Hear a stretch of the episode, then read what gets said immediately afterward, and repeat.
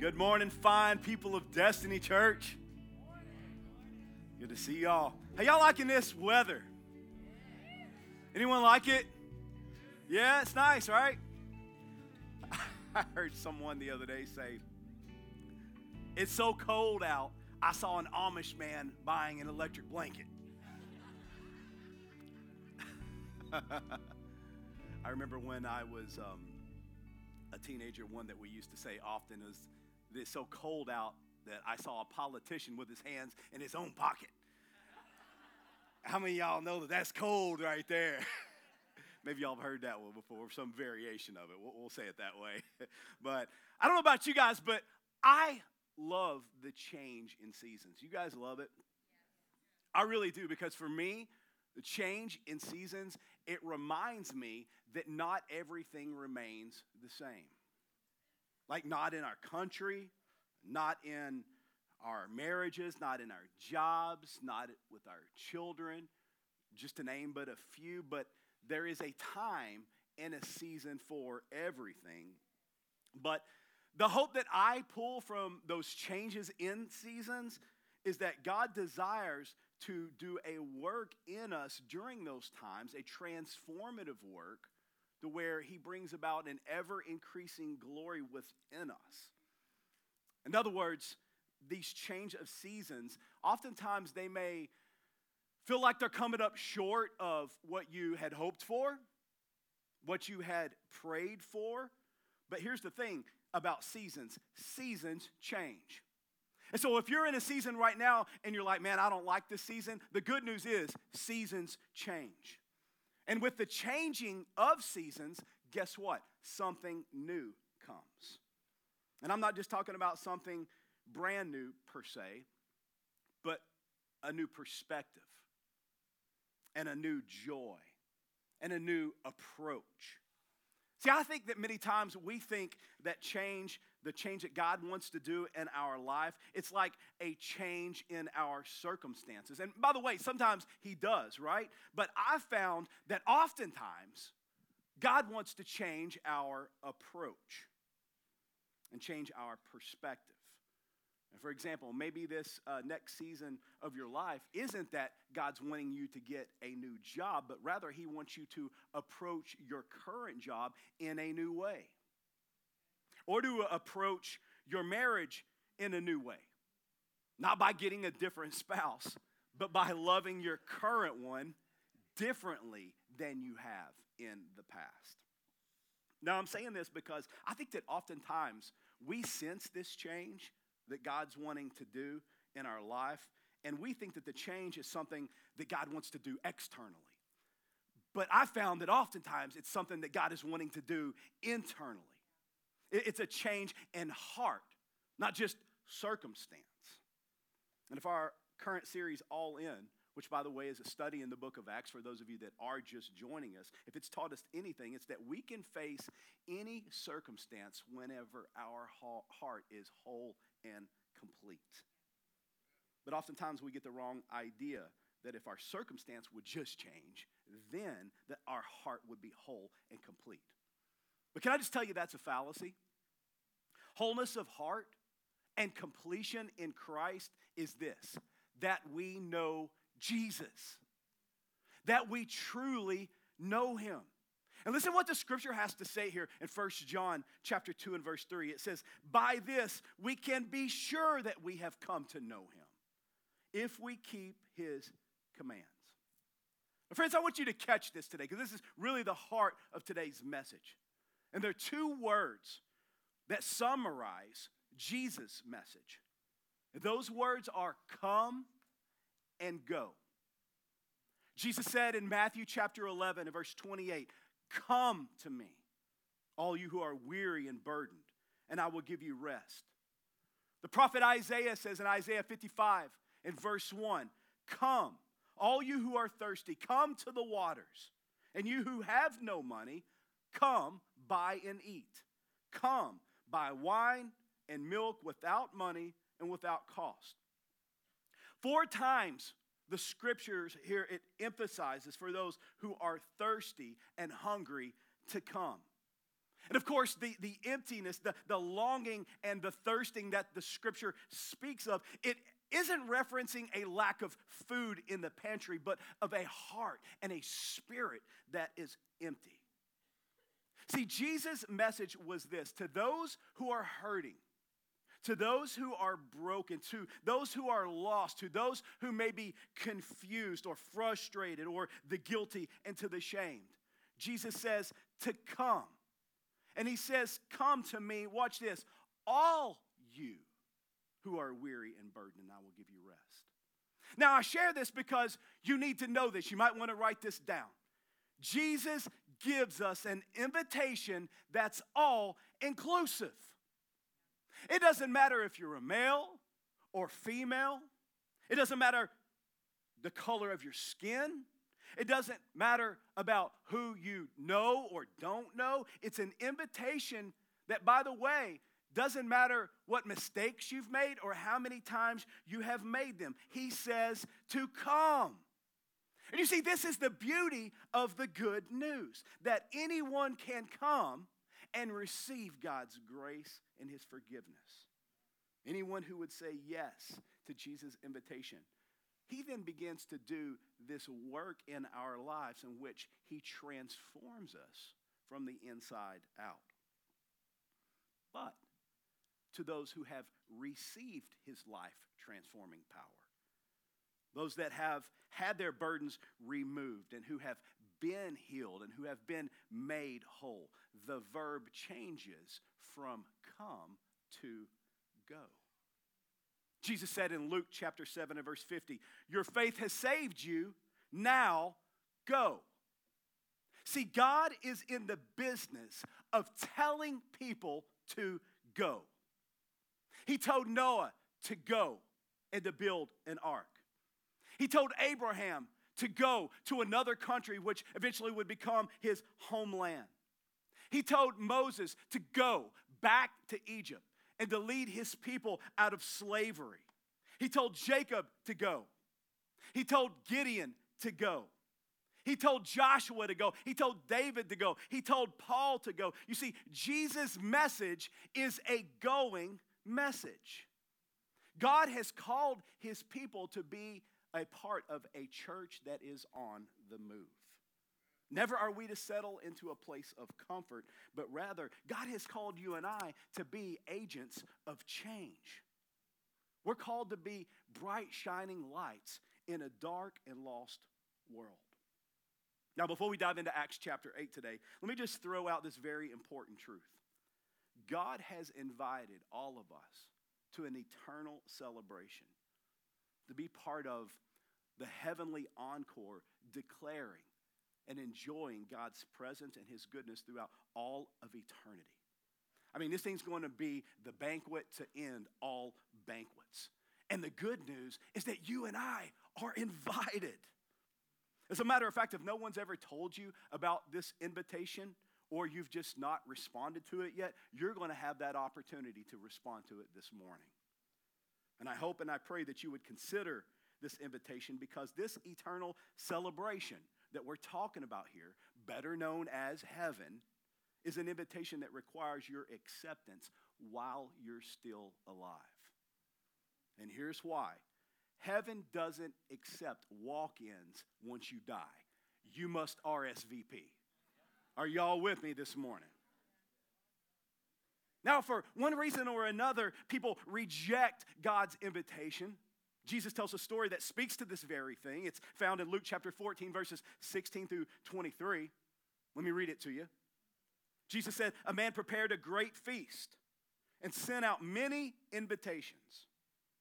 When the banquet was ready, he sent, notice that word, his servants to tell the guests, Come, the banquet is ready. But they all began making excuses. Hmm. One said, I've just bought a field and I must inspect it. Please excuse me. Another said, I just bought five pairs of oxen. I want to try them out. Please excuse me. Another said, I just got married, so I can't come. The servant returned to his, told his master what they had said, and his master was furious and said, Go quickly into the streets, into the alleys of the town, and invite the poor, the crippled, the blind, and the lame. After the servant had done this, he reported, There's still room for more. So his master said, Go out into the country lanes and behind the hedges and urge everyone that you can so that my house may be full. For none of those I first invited will even get the smallest taste of my banquet. Now, I think that you're probably catching on to the symbolism that Jesus is using here. But the man who is hosting this banquet is God. But catch this the servants in the story are you and me. Remember, he sent his servants to go out and to get as many guests as he could get to come. You see, church, our job description as a servant of God is to bring as many guests as we can. Come on, y'all with me this morning. The generous man in this story, he told those who were not in his house, which were his guests, he told them to come. He invites them into his house, but to his servants, those who are already in his house, he says to go. And watch this, guys. This is still the same directive that God has given you and I today to go. To go tell people about God's goodness and his grace. And to tell them why they need God's goodness and his grace. Are you with me? And I want you to even just notice the urgency and the language that Jesus uses in telling this story. It says that he sends his servants and he tells them to invite everyone to come. And twice he tells his servants to go. Once it even says, go quickly. You see, I'm noticing here a tone of urgency in his language. I once heard someone say, the good news is only good news if it gets to people in time. And the only way that it's going to get to them in time is if someone, if you and I, go. And by the way, when I say go, I'm not just talking about going in the sense of, oh, let's go on this big mission trip and let's go to India or Africa to go in that sense. I mean, thank God for those who are willing uh, to go to those unreached places, and we need to help send those that are willing to go. Are you with me? But, friends, there are people here in our city, people that live in your street, people that you work with, people that you will encounter at the marketplace and at the gym and at your favorite restaurant that know nothing of the gospel. And God is telling us to go, to go tell them about the good news and pass along God's invitation. Actually, a better way of saying it is this as you go, which is actually how Jesus says it in Matthew chapter 10 and verse 7. He says, As you go, proclaim this message the kingdom of heaven has come near. As you go about your day, as you take your kids to school, as you go to work, as you go to the gym, as you go out to eat, as you go on vacation, as you go to your Thanksgiving dinner with your family who probably doesn't know Jesus and needs to know Jesus. As you go, come on, proclaim this message. What's that mean? That means that we need to be sowing the seeds of the gospel at every opportunity that we have. You know why? Ecclesiastes 11, Solomon wrote and said, the reason for us to do this. It says to sow seeds at all time because you never know when it's going to be pros- uh, profitable, that seed that you have sown. You never know when someone is going to be ripe for the harvest. You never know whether you're the person that God sent across their path, and today they need to hear the good news of Jesus Christ. You never know what there, whenever you make a social media post about God, and all of a sudden it causes that person to think of God. Hey, you never know whenever you're waiting at a light and someone's waiting behind you and they notice your Destiny Church sticker on your window and they thought, huh, let me just Google and see what this church thing here is all about. I remember my grandma went to church and, and it's already been on their mind and they open up the website and listen to a message and it transforms their life. I think I've shared this with you guys before, but um, about eight years ago, there was a guy who found our podcast and he started listening to it. And the guy reached out to me through email. And um, as things progressed, he got discipled through the podcast. And guess what? Today, the guy is in ministry as a result. And watch this I've never even met the guy in person. Isn't that crazy? Guys, I'm talking about us going out into the highways, into the byways, like the story said, and invite everyone that we can and use everything that God has given us. And can I tell you something? God has given you something. I shared it last week. Let me, let me do it again. Ready? Come on, show me that smile. Oh, I like it. If that's all you got, then give what you got. If it's, I like your outfit, then give what you got. If you say, have a nice day, that's something. That's something for God to work with. Are you hearing me this morning? Because you never know what's going to come from planting those seeds of kindness and sowing. What's the worst thing that they could say? No? Reject it? They're going to reject you. You're going to be rejected at some. Can I just tell you, you're going to be rejected at some point? I mean, look, if we've read anything from the book of Acts, we know that there's going to be rejection that's going to come our way. But that's okay. What about those that say yes? I was one who said yes. You were one who said yes whenever someone shared the gospel with you. Now, here's what I want to do I want to highlight just a, a, few thoughts this morning in regarding this sending and the going that God has called us to. And I pray that it stirs you and that it equips you to know that you can make a difference in someone's life. And let me just start with this truth right here. Grab a hold of this, guys. I'm going to speak some truth to you this morning. Listen, God will not call you to do something He has not equipped you for. I believe someone needs to hear that, by the way. Someone who you think, well, surely not me, Lord. I, I don't possess the qualifications that's needed to be able to accomplish what you're asking. But God wants you to know that it's not by might nor by power, but it's by His Spirit that you can indeed do all the things that He's called you to do. Church, as believers, at some point, we have got to believe all of God's Word. It's the same God that said that He loves you and accepts you that also says, Go. You've been only to trust that all things are possible to him who believes. And you've only but to believe that all things can be done through Christ who gives you the strength. See, here's what's important to understand. If you're looking at what God has called you to in the natural, you're always going to bow down to fear. Are you hearing me? Because what God has called us to will always be bigger than us. And you know, can I just say, I think that God does it that way so that we will stay dependent upon Him. That's why we can't approach things from the natural, but from the supernatural, because any true call from God will require our dependence upon Him.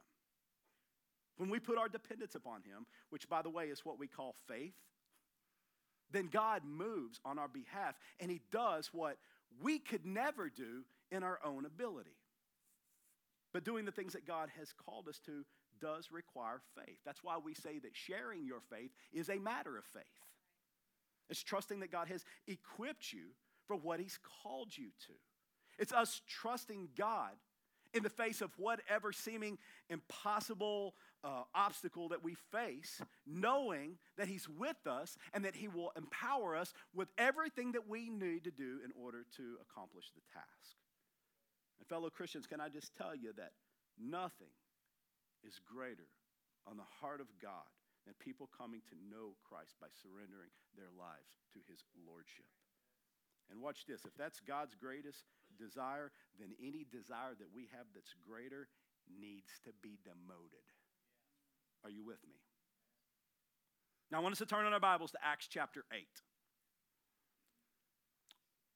I love going through the book of Acts chapter by chapter. Isn't this so good, so enriching? Acts chapter 8. Let's start in verse 4 here, where we're introduced to a man named Philip. And much of what we're going to talk about today is, centered on Philip. So let's just read a little bit about him. So, Acts chapter 8, we're going to read maybe the first four verses, starting with verse 4. Now, those who were scattered went about preaching the word. Oh, man, I, sorry, I got to just stop on that for a moment. Look at that. Now, those who were scattered Why were they being scattered? They were being persecuted. So they're running for their life, right? But what were they doing while they were scattered? They went about preaching the word. So they didn't allow the persecution that was coming against them to cause them to be silenced.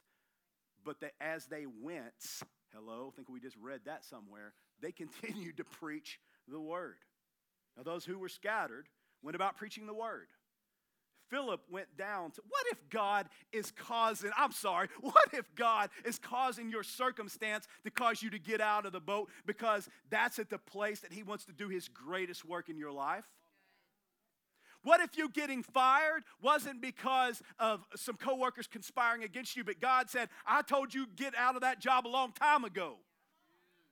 I, am just saying, I don't know, that's for somebody. I throw that out there, but Philip went down to the city of Samaria. He proclaimed to them the Christ, and the crowds, with one accord, paid attention to what was being said by Philip. And when they heard him and saw the signs that he did, for unclean spirits crying out with a loud voice came out of many who had them, and many who were paralyzed or lame were healed. So there was much joy in that city. Did you know that you can change a city? Well, let me tell you what, I'm staking my life on it that we're going to change this city. That's the reason I moved to this city 10 and a half years ago. Come on. So, everyone here, thank you. I'm clapping. Two people. Excellent. This is great. Thank you, Jesus. No, I'm just kidding. I know. But watch this. Everyone here was all seeing God do amazing things through Philip. And as a result, the Bible says that tons of people were set free and a lot of people come to know Christ. But then a man named Simon, who uh, some the translations of your Bible will call him a magician, um, probably more appropriate is he was a sorcerer. Um, he this guy believed, like he he puts his faith in Christ and he even gets baptized. And after seeing the miraculous works that Philip did, he offered the apostles money so that he too could have the same power that they had. Now, if you remember what I said at the beginning of my message, Jesus gave the invitation to come, right? Come and buy, but buy without money and without cost. See, Simon found it hard to believe that this power could come any other way but by paying for it. And so, after making this offer to the disciples, they rebuked him and they told him to, re- to repent of his wickedness because Simon wanted this power so that he himself could benefit from it. Which causes me to ask in what ways do we think that we can earn things from God? The Bible teaches us that every good and perfect gift doesn't say every good and perfect payment or paycheck, right? It says every good and perfect gift comes from heaven above. And a gift is simply that it's a gift, it's free, it's not something that you can buy. You can never buy any of the gifts of God with works, with money, or with any other means. The gift of God comes as a result of grace, His unmerited favor. I want us to look at Acts chapter 8, and we're going to start in verse 26.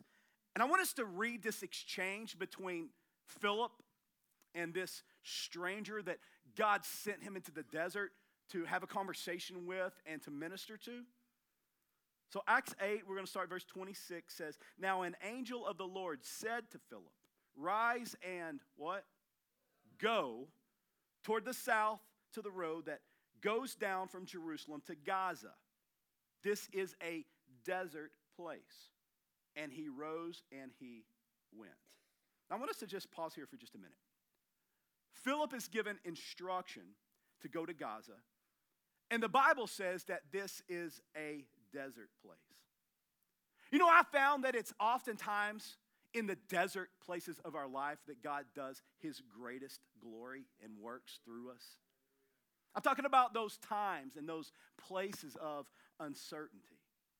Not understanding why God has you where you are and, and what he's doing. Philip is instructed to go to the desert, but he doesn't really know why. But isn't this usually how God operates? Like, at least I feel like that's the way it is in my life because rarely does God just lay out the blueprints for me, but rather, He just asks you and I to trust and to obey. For example, some of you are in that place right now. Like, you don't understand or know why God has you at your current job, or you don't understand why something didn't work out a certain way. But I just want to say that it's not about the understanding, it's about the undergoing. It's about what God is doing in the depths of your heart. And I can tell you that in some of the most difficult seasons that you'll walk through, rarely will you know all that it is that God's wanting to do. But, church, this is where faith comes in. This is where we say, God, even though I don't understand, I trust you. And, church, you can trust him. Let me say it again. You can trust him. He will never leave you, he will never forsake you. He will be faithful to complete the work that he's begun in your life. Now let's look at verses 27 and 28. It says, And there was an Ethiopian, a eunuch, a court official of Candace, queen of the Ethiopians who was in charge of all her treasure. He had come to Jerusalem to worship and was returning, seated in his chariot, and he was reading the prophet Isaiah. Now, I want us to take just a minute here. I want to point out a few things about this Ethiopian man. This was a man of great authority and influence. He had charge over all the treasury. Like this right here in modern times would be considered the minister of finance. Now, Ethiopia, during this time, this was in the area of Sudan, which was just south of Egypt. And it was a large and powerful country, and it encompassed Central Africa. It was the outer limits of the known world to the Greeks and to the Romans. Now, just to give you a little bit of an insight into Ethiopia into this time, the, the king of Ethiopia was believed to be uh, the child of the sun god by all of his subjects, and they worshiped him as such. And so the king really didn't do much. He just sat around and had people worshiping him all day long. But it was the queen who held all the power in the kingdom. She took care of all of the affairs, and that's why we see Candace mentioned here and not the king. And by the way, her name is, is not Candace. Candace is a title, kind of like Pharaoh or Caesar. And this man works for her. He was a very important man in the kingdom and most likely was the second most powerful man in Ethiopia. But now, before we go any further into the story, I, I want you to notice something here. This Ethiopian had traveled some 1,200 miles to go worship in Jerusalem.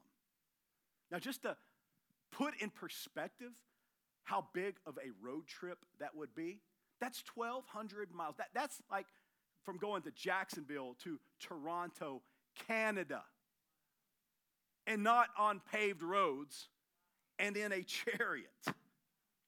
Now, I think that that's significant. You know why? Because I think it goes to show the length that mankind will go to find what is missing in their lives. Like somehow this Ethiopian thought that what he was looking for was going to be found in Jerusalem. And we're not sure why. Like, perhaps it was something that someone said to him. Hello? Perhaps it was because of something that he read. I mean, we know that he had the scripture, right? He was reading the book of Isaiah, although he could have gotten that while he was in Jerusalem. But something caused him to take this very long trip searching for something. But there's something else that's interesting and, notable about this Ethiopian man. The Bible says that he was a eunuch. I'll let you look up what that is later. but the short of it is this uh, he would have been castrated.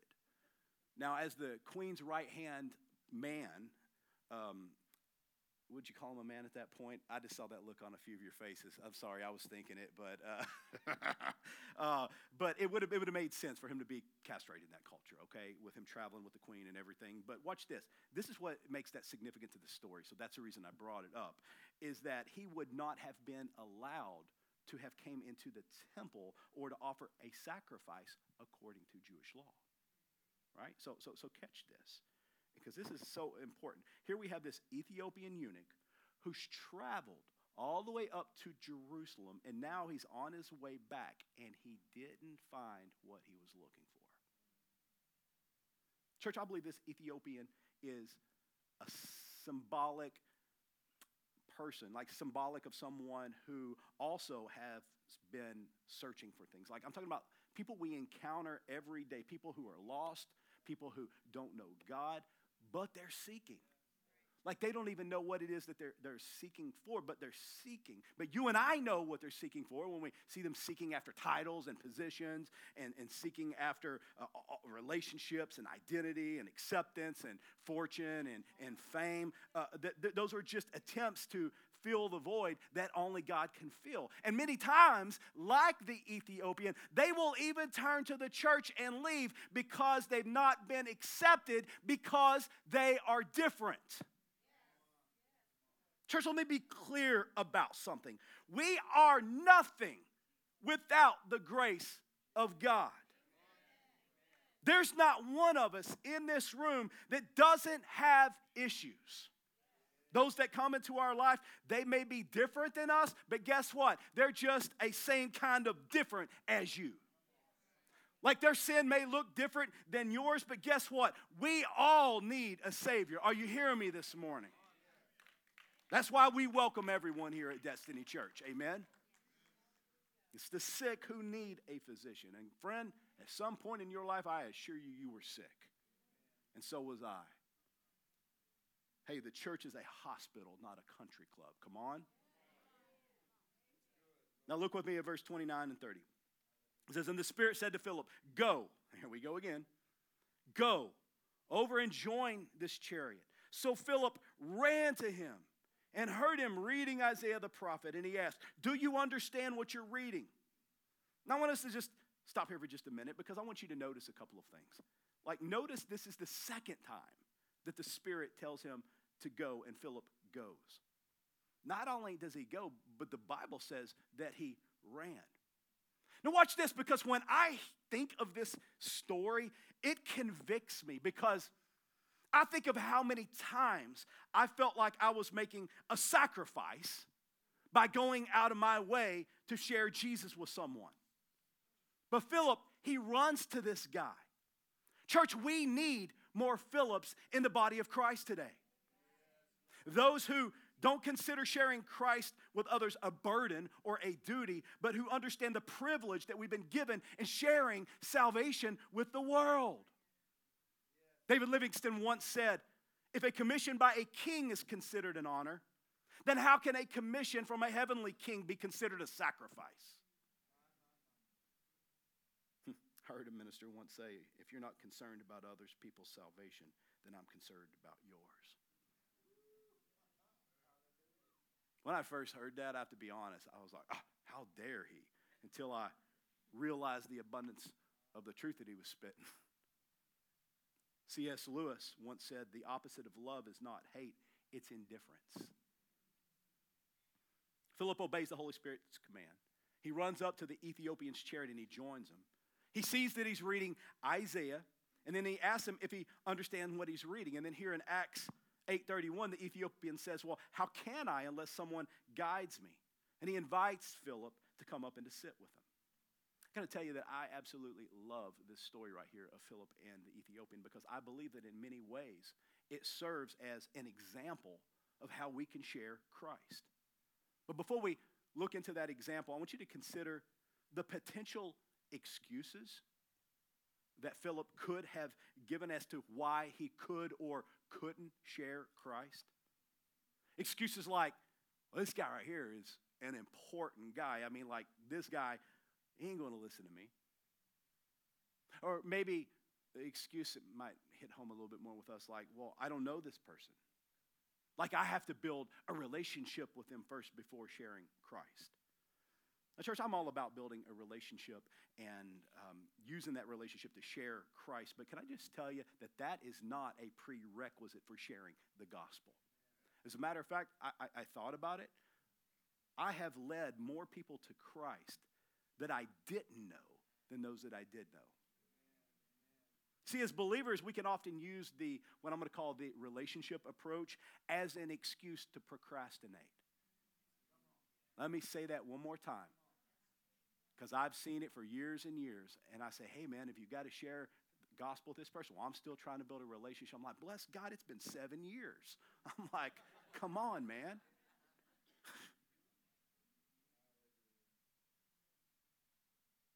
we can often use this relationship approach as an excuse to procrastinate. But again, the good news is only good news if it gets to them in time. Philip runs up to this Ethiopian and he strikes up a conversation with him, which, as simple as it may sound, can I just say this right here is the first step in sharing Christ with someone? Like, just start a conversation with them. Now, Philip's conversation quickly jumped into a spiritual one because of the nature of this situation, but Look, you can find anything as a conversation piece to, to get the talk started. I mean, like, for example, if you see someone wearing a Titleist hat, then start talking about golf. If you see someone wearing a Jag shirt, start talking about football. Or here's one, and this is one that I, I use often. I just did it the other day. Uh, my daughter and I were, were at Target, and, and, an employee who worked there ha- had a, a, cross on. Cross in our culture uh, seems to mean a, a, lot of things with a lot of uh, different people, right? I mean, like you'll see people with cross uh, necklaces on or tattoos or whatever. And you know what I always ask is I say, hey, what's the story with the cross? Right? And when they don't know what to say, here's what I say to them. And this came to me one day when I was in Buckle uh, with a, a, lady with a cross. Um, just came right to me. I asked, I said, is it faith or is it for fashion? I remember the lady goes, oh, um, fa- faith? Well, I'm not sure. And I said, can I help you to be sure? And it opened a door for me to be able to share the gospel with them. See, I think that a lot of Christians, they don't realize that all we have to do is just get the conversation started, and the Spirit of God will come in and He will take lead. Like, I can't begin to tell you how many times God has given me just a simple icebreaker, a simple icebreaker or a comment to open the door to share Christ. See, I think a lot of Christians, they, they get this mindset that witnessing means that, oh, if I'm going to go witness to someone, that means I need to run up to them and say, hey, do you know where you're going to spend eternity whenever you die? which can be like throwing a bucket of cold water on them or flipping on the light when someone's asleep. But watch this. But even doing that is better than nothing. I mean, we, we, we give a, a hard time to Bullhorn guy, but some of us haven't shared Jesus like before COVID. Saying. But perhaps there's a better way. 1 Corinthians 9:22 says, "I have become all things to all people, so that by all possible means I might save some. In other words, Paul's saying, I am willing to step outside of my comfort zone and do the work that is necessary to reach others. And, church, what we're talking about this morning, reaching people for Christ, the goal is worth the effort.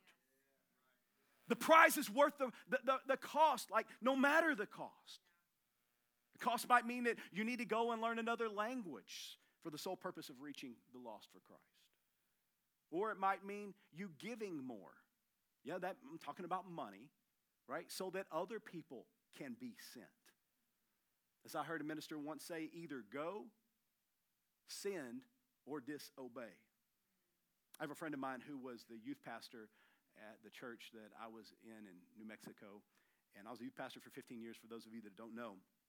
And uh, the church that I was at, Christ Church in Roswell, New Mexico, uh, for eight years, the guy before me, um, he had such a heart to rescue um, victims that were uh, caught into trafficking and, and slavery, and so much so that he went back to school, became an attorney, and then he became the president of the leading organization rescuing trafficking victims, the International Justice Mission, or the IJM, which we support monthly as a church. Church, every effort that we make toward reaching the lost is worth it. It's worth every ounce of energy, every minute that we offer, and every dollar that we give. I love what Craig Groeschel says about his church, Life Church, and I'm going to adopt this philosophy. It's so good. He said, We'll do anything short of sin to reach people who don't know Christ. Come on, how many of you know that right there is a good approach right there? But watch this. Here's the thing I, am not even asking you, church, to go in to write a big check or go re enroll in college, uh, unless, of course, God's telling you to do those things. And if He is, then do them. I'm just asking you to start a conversation. That's what I'm asking of all of you. To just start a conversation, trusting that God will open the door for you to share Christ with them. Now, in case you're here and you say, yeah, but I'm not that good of a communicator. Listen, God doesn't need well spoken people, He just needs willing people. Trust me when I say that someone's response to accepting Christ, it's not based on your skill set anyway. Well, I mean, like, God will use your giftings, and we need to develop our giftings, right? But not, He's not limited by them. I remember 23 years ago, gosh, has it been that long? And I was a uh, youth pastor in Kentucky, and we had invited, may have shared the story many years ago, so stay with me for those of you who've been with me for a while, but he was a missionary. He was actually, um, is that giving too much information away? Yeah, he was a doctor. Let me say that. I won't say what type of doctor. He was a doctor who uh, had uh, done missions work all over the world. And I had asked him to come back to speak to my teenagers. And we had some good stuff going on in youth ministry. I mean, it was good stuff. And, and we were excited, and kids were getting saved every week. And I had promised my teenagers, if they ever brought their friends, to church that they would have an opportunity to give their lives to Christ, much like we do here. We always give an opportunity for someone to make that commitment that I'm going to follow and serve Christ, right? So I made that promise and that commitment to them. So they always knew, even if they felt uh, like they couldn't share the gospel just yet because they weren't quite there yet, they could just bring their friends to youth group and they're going to get the gospel and they're going to get an opportunity, right? So that night, I invited this missionary to come, and he spoke for about two hours in a monotone voice.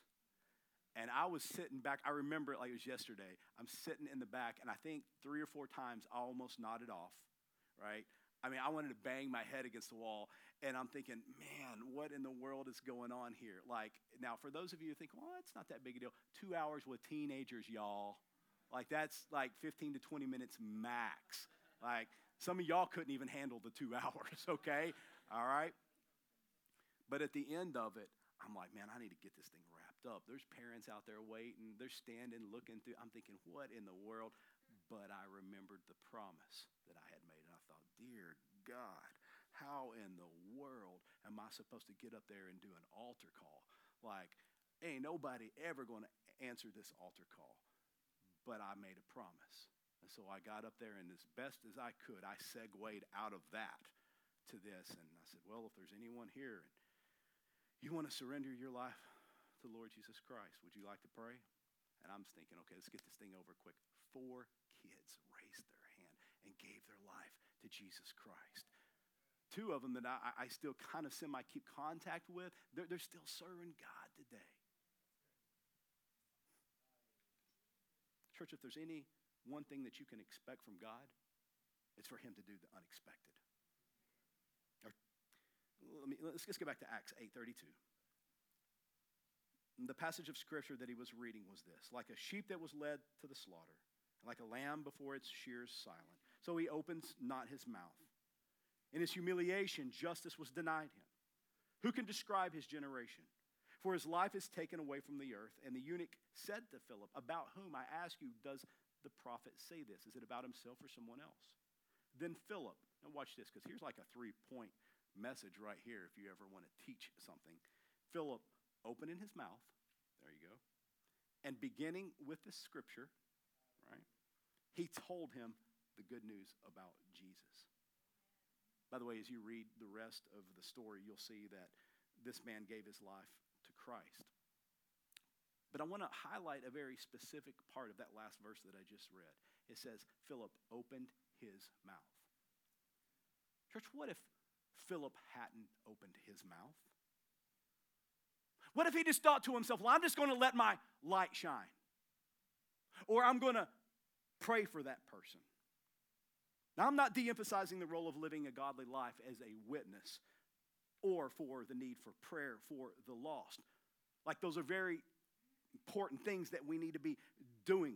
Are you hearing me? But at some point, we have to open our mouth. At some point, we have to go from talking to God about the lost to talking to the lost about God. Romans 10 14 says, But how can they call on him to save him unless they believe in him?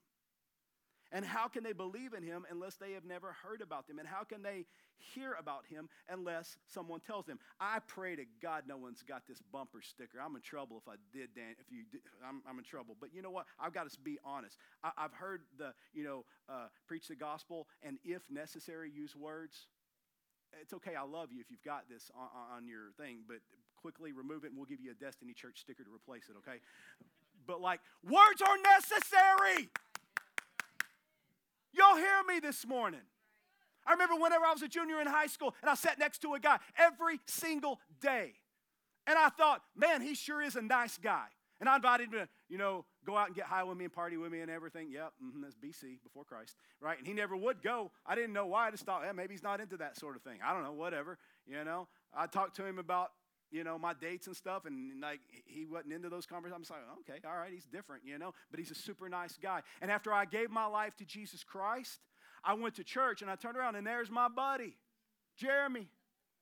Yeah. And and Jeremy was like, hey Chris, what's going on? I was like, what are you doing at church, man? I was like, you go to church? He goes, yeah, I've been going to church for years. And the very first thought that entered my mind was, Bro, why did you not share Jesus with me? Do you know the moment that a friend shared Jesus with me? Because I never had one person, teenagers, hear me on this. I never had one person in high school ever share Jesus Christ with me, ever. All it took was that first person a week after I got out of high school who shared Jesus with me, and I actually gave my life to him.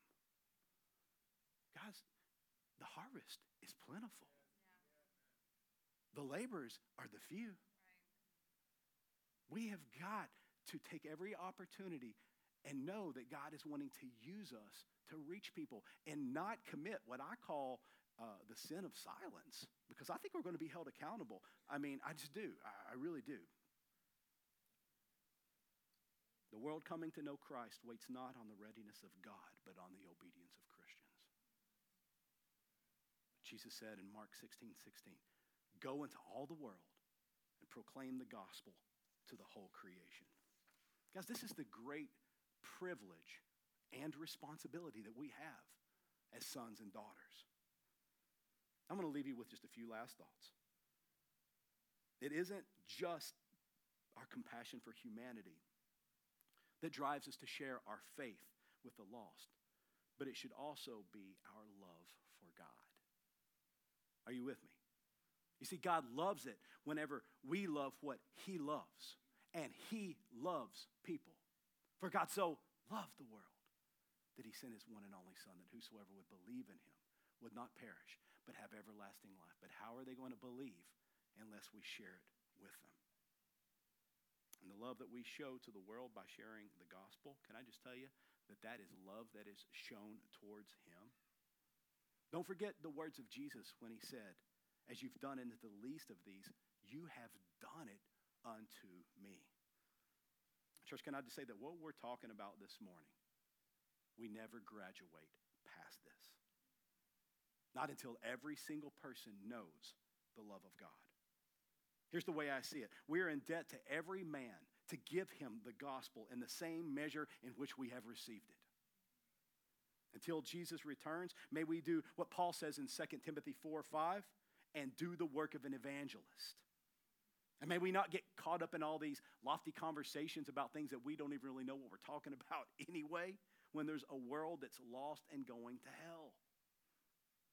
One minister once said, The church is so focused on the second coming of Christ when the first uh, has never, they, when the world's never even heard of the first.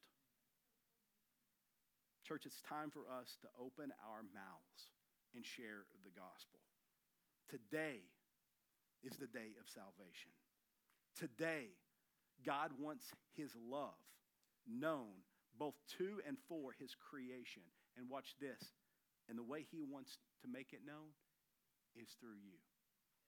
This, this message has been stirring in my heart for so long. Whenever I saw that it was what today was an accident, I was like, thank you, Lord. Perfect timing because it's time. I commission you in Jesus' name. It's time. It's time. Please do not hear this message and say, Amen, that was a good word.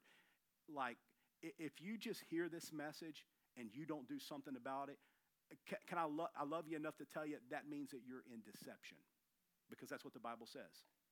It says, be, don't just be a hearer of a word, but be a doer.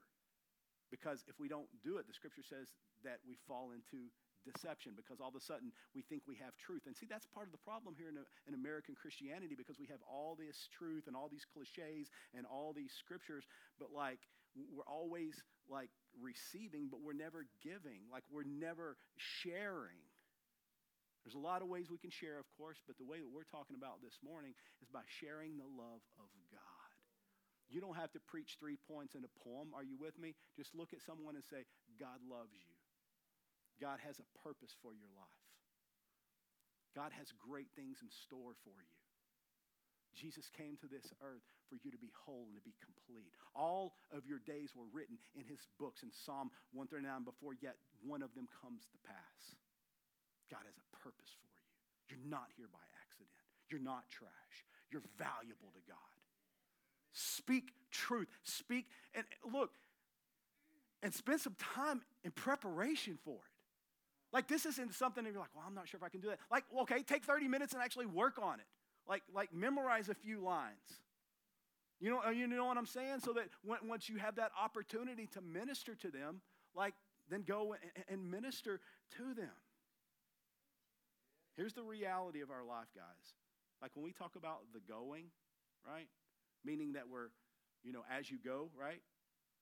Like when we go, we're proclaiming the kingdom of God. Like we're already going, so as we go, proclaim the kingdom of God. See to it that our Heavenly Father's house is full. Make it hard for the people that you know to go to hell.